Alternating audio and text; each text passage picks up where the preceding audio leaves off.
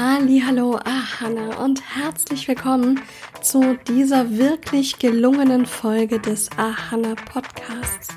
Heute möchte ich mit dir über ein 400 Jahre altes Butterbrot sprechen und darüber, wie ich aufgehört habe, es immer wieder neu zu schmieren. Die heutige Podcast-Folge ist so etwas wie mein ultimativer Geheimtipp für alle Dualseelenpartnerschaftler, die die Hoffnung noch nicht aufgegeben haben und sich eine funktionierende Beziehung zu ihrem Dual wünschen. Ich freue mich ganz besonders, dass du heute hier dabei bist. Ich finde nämlich ehrlich gesagt den Titel super. Ich freue mich riesig drüber. Das 400 Jahre alte Butterbrot. Geil.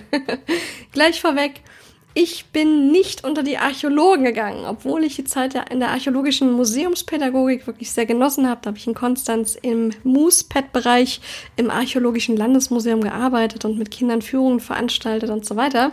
Wir sprechen aber heute über was ganz anderes, nämlich über das sprichwörtliche Butterbrot, das wir alle, vielleicht besonders wir Frauen, irgendwann mal wieder gern mit altem Käse oder ausgelutschter Wurst natürlich auch sprichwörtlich belegen. Kennst du bestimmt, wenn ihr wieder mal über irgendeinen Quark diskutiert, wo ihr wieder und wieder darüber diskutiert, weil einer von euch sich wieder irgendwie gekränkt fühlt. Im Fall von Tobias und mir war dieses Butterbrot, dieses sprichwörtliche Butterbrot eben 400 Jahre alt. Um das zu verstehen, muss man wissen, Tobias und ich sind Dualseelen und wir führen eine Dualseelenpartnerschaft.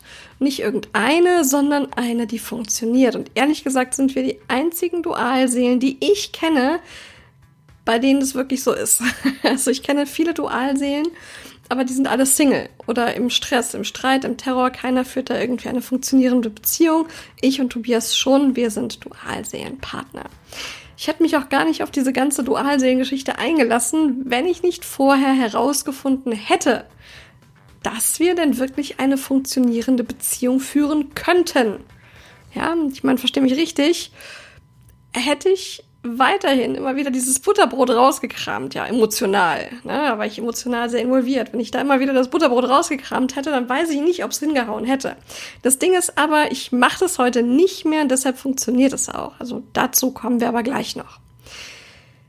Ich bin mir nicht sicher, ob du weißt überhaupt, was Dualseelen eigentlich sind. Und ich habe dafür jetzt keine offizielle Definition, weil mir das auch ehrlich gesagt wurscht ist. Ich weiß aus dem Channeling, was es mit Tobias und mir auf sich hat. Und deswegen ist das meine Erklärung für eine mögliche Dualseelenpartnerschaft. Das erste Mal als Menschen inkarniert sind wir vor rund 13.640 Jahren. Und wenn dich dein Seelenalter übrigens interessiert, das kannst du pendeln. Davor, bevor wir jetzt als zwei Menschen inkarniert sind, waren wir ein Engel. Und wir standen übrigens Erzengel Rasil ziemlich nah, das tue ich heute noch. Tobias ist da nicht so in diesem Engelding drin. Er nimmt das zwar alles so hin, was ich ihm erzähle und so weiter, und er weiß das auch alles. Und er akzeptiert das und nimmt das so an, als irgendwie eine Wahrheit, die im Raum steht, aber er hat da keine persönlichen Erfahrungen bisher gemacht, zumindest nicht in dieser Inkarnation. Wir haben uns als Engel wohl nicht sehr engelmäßig verhalten und als Konsequenz hat man uns gesagt, wir sollen doch mal bitteschön als Menschen inkarnieren. Also eine menschliche Inkarnation. Manche aus der geistigen Welt sind davon sehr fasziniert. Auf jeden Fall ist es aber ein ganz schöner Brocken, den man sich da wirklich eingebrockt hat, wenn man sich den eingebrockt hat. Die menschliche Inkarnation, das ist nichts, wonach Geistweltwesen in der Regel streben. Und wir waren da ziemlich mächtig, Tobias und ich, gemeinsam als dieser eine Engel. Und dann hat man aus diesem einen Engel zwei Menschen gemacht.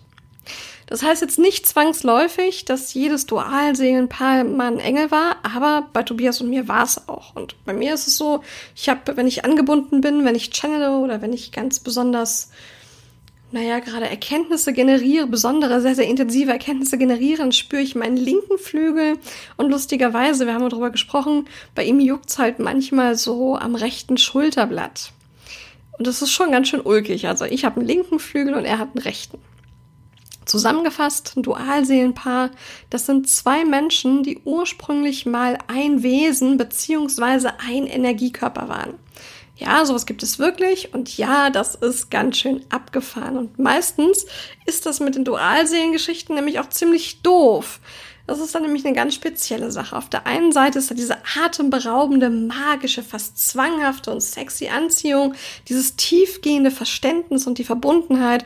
Auf der anderen Seite spiegelt ein Dual wirklich in absoluter Perfektion einfach alles an Nicht-Schokoladenseiten, was man so an Nicht-Schokoladenseiten zu bieten hat. Und so eine Dualseelenbeziehung, die fördert das Wachstum, Erkenntnisprozesse und den energetischen Aufstieg. Das ist überhaupt gar keine Frage. Und aber das ist halt irgendwie immer so mit Schmerz verbunden.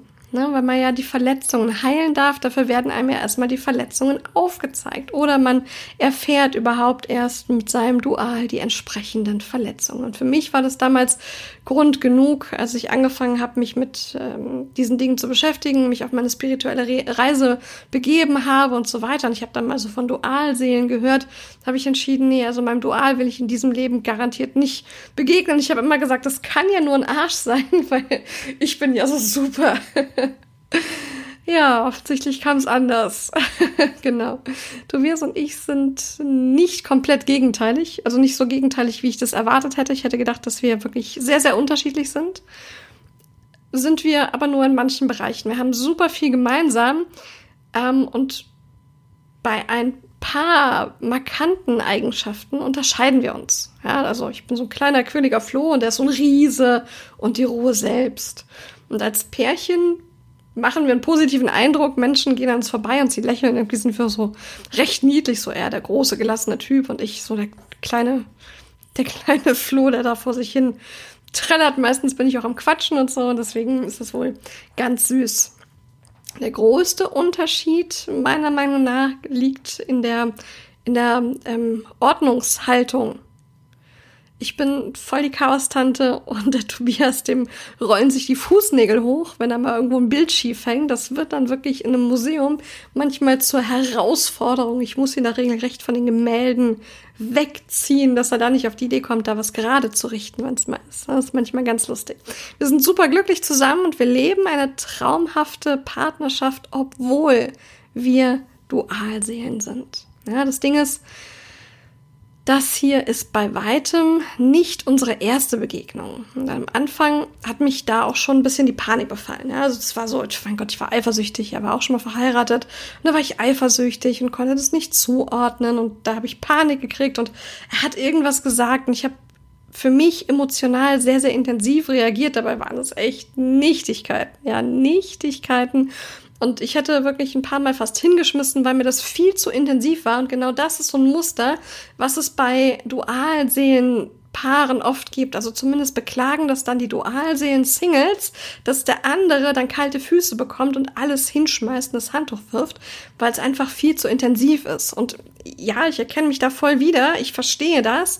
Wenn das jemand macht, denn das ist intensiv, man wird da wirklich konfrontiert mit wirklich unschönen Aspekten. Und ich bin dann aber hingegangen und habe angefangen, mich selbst zu hinterfragen, was denn da bitte schön los ist. Also das war ja, das war ja wirklich nicht normal. Ich habe sehr, sehr untypisch für mich, sehr untypisch reagiert und habe wirklich auch Angst gehabt. Ja, also ich, das, ich habe da wirklich Angst gehabt. Ich habe Panikattacken gehabt und hätte da am liebsten so umgezickt oder irgendwas. Habe ich aber nicht gemacht, weil ich dann schon ein bisschen äh, mich weiterentwickelt hatte. Aber trotzdem waren meine emotionalen Reaktionen sehr, sehr, sehr, sehr, sehr, sehr untypisch. Was habe ich dann gemacht? Ich habe gechannelt und rauskam, dass Tobias und ich uns vor rund 2000 Jahren das erste Mal begegnet sind. Und seitdem immer mal wieder in unregelmäßigen Abständen. Und das ist noch nie gut ausgegangen. Mitte des 16. Jahrhunderts haben wir dann mal Zeit länger miteinander verbracht. Wir waren ein Paar, ich war sehr verliebt und er war ein gut aussehender Kaufmannssohn und ich war so Haushälterin bei seinem Vater. Markt war ich nicht Haushälterin, Markt war ich Putzfrau, ja, Putzfrau, Küchenhilfe im Haushalt seines Vaters, Monika und ich war eine dralle Schönheit mit hellem Haar, ja, also wirklich mit, mit hellem Haar, fast fast blondem Haar oder vielleicht ist es sogar dunkelblondes Haar.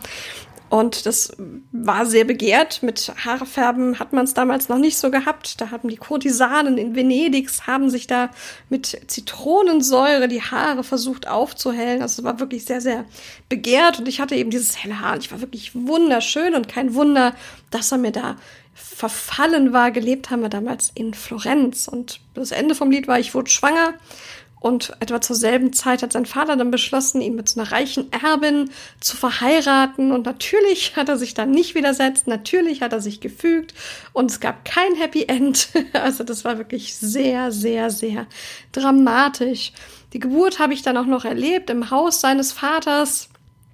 Ähm, ich bin verblutet während des ganzen Vorgangs. Das war eine sehr unschöne Erfahrung. Unser Sohn ist dann im Körper verendet. Der ist dann auch gestorben, als ich gestorben bin. Natürlich, ich weiß nicht, was dann mit den Babys passiert, ob die ersticken oder was. Ich weiß nicht, ob der Tobias damals als der Mensch, der war, dann noch irgendwie großen Gedanken an mich verschwendet hat. Haben wir nie drüber gesprochen. Ich weiß auch nicht, er hat da keine aktiven Erinnerungen. Diese Situation, dieses Erlebnis das war's. Das war mein Trigger. Diese gesamte Erfahrung, die ich da gemacht hatte mit ihm als, als Monika, das war der Grund, warum ich immer wieder mal in Panik geriet, ja. Und deswegen hatte ich auch das Gefühl, dass ich nicht gut genug bin. Ja, dass ich, dass er vielleicht wieder zu seiner Ex zurückgeht oder sonst irgendwie so ein Käse. Davor hatte ich wirklich Angst. Ich hatte eine unbegründete, nee, nicht unbegründete, eine irrationale, ja, aber nicht unbegründete, weil es ist ja begründet mit meiner Erfahrung, die ich mit ihm gemacht habe, ja, aber diese irrationale Angst, dass er seine Ex vorziehen würde und so weiter und so fort. Dabei macht die selber auch ihr eigenes Ding. Das spielt überhaupt gar keine Rolle. Das stand doch damals gar nicht zur Debatte. Aber trotzdem war es diese Angst, die da in mir steckte. Und Nichtigkeiten brachten mich zum Weinen, wenn er irgendwas gesagt hat, was irgendwie nur halbwegs komisch klang. Und ihr wisst, wie wir Frauen da manchmal sein können, wenn wir so Dinge raushören, die vielleicht gar nicht wirklich da sind. Und er wusste auch immer gar nicht, wenn er es mal mitgekriegt hat, wusste er gar nicht, was er da gemacht hat.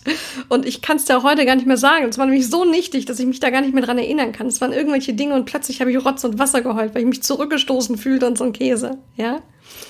Und irgendwann habe ich gedacht, Männchen mal, was ist denn da eigentlich los? Ist ja alles schön und gut. Aber irgendwas musst du jetzt mal machen. Weil ich meine, ja, er hat das gemacht und ja, das war scheiße und ja, das hat mich total verletzt und ja, das triggert mich jetzt noch und ja, ich habe Angst vor dieser Zurückweisung, weil er mich ja schon mal zurückgewiesen hat und so weiter. Aber ich kann dem noch nicht ernsthaft ein eine 400 Jahre alte Geschichte immer wieder aufs Brot schmieren. Das kannst du doch nicht machen, habe ich mir gedacht. Ja?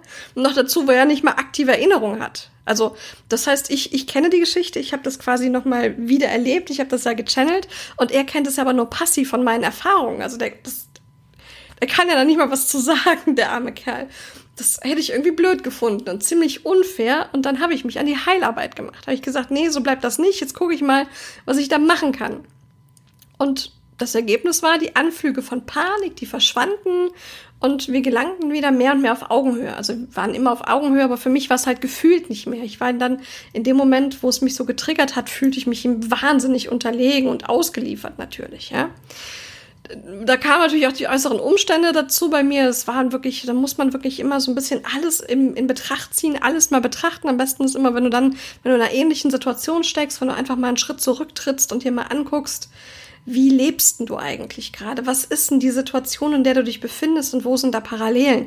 Denn da gab es tatsächlich damals viele Parallelen. Zu der Zeit, als ich das Ganze aufgelöst und geheilt habe, lebte ich aus dem Koffer. Ich bin so hin und her gewandert zwischen seiner Wohnung und der Wohnung von meinem Ex, wo ich noch mit ihm zusammen drin gewohnt habe. Und dann konnte ich mich noch nicht von meinem Coaching-Business alleine ernähren. Davon, das hat einfach nicht gereicht zu dem Zeitpunkt noch nicht. Da war ich noch nicht so weit und so weiter. Und ich fühlte mich hilflos und abhängig und manchmal auch alleingelassen. Und genau das war es auch, was ich als Monika gefühlt hatte. Ja, das war der Grund, warum ich da so in Panik geraten war. Weil ich habe da einfach diese Parallelen empfunden. Und für mich war ganz klar, ich muss hier weg, sonst passiert mir wieder irgendwas Schreckliches. Ja? Heute bin ich froh und dankbar, dass ich diesem Impuls nie nachgegeben habe, dass ich reflektiert habe und herausgefunden habe, was der Auslöser war. Und dann habe ich das Ganze ja aufgelöst und geheilt mit dem Ergebnis, dass ich heute eine wirklich, wirklich, wirklich glückliche Dualseelenpartnerschaft führe. Und genau das ist auch wirklich mein Geheimtipp an dich, die Reflexion. Schau hin, wo ihr in Panik verfallt. Was sind das für Situationen? Was genau fühlt ihr?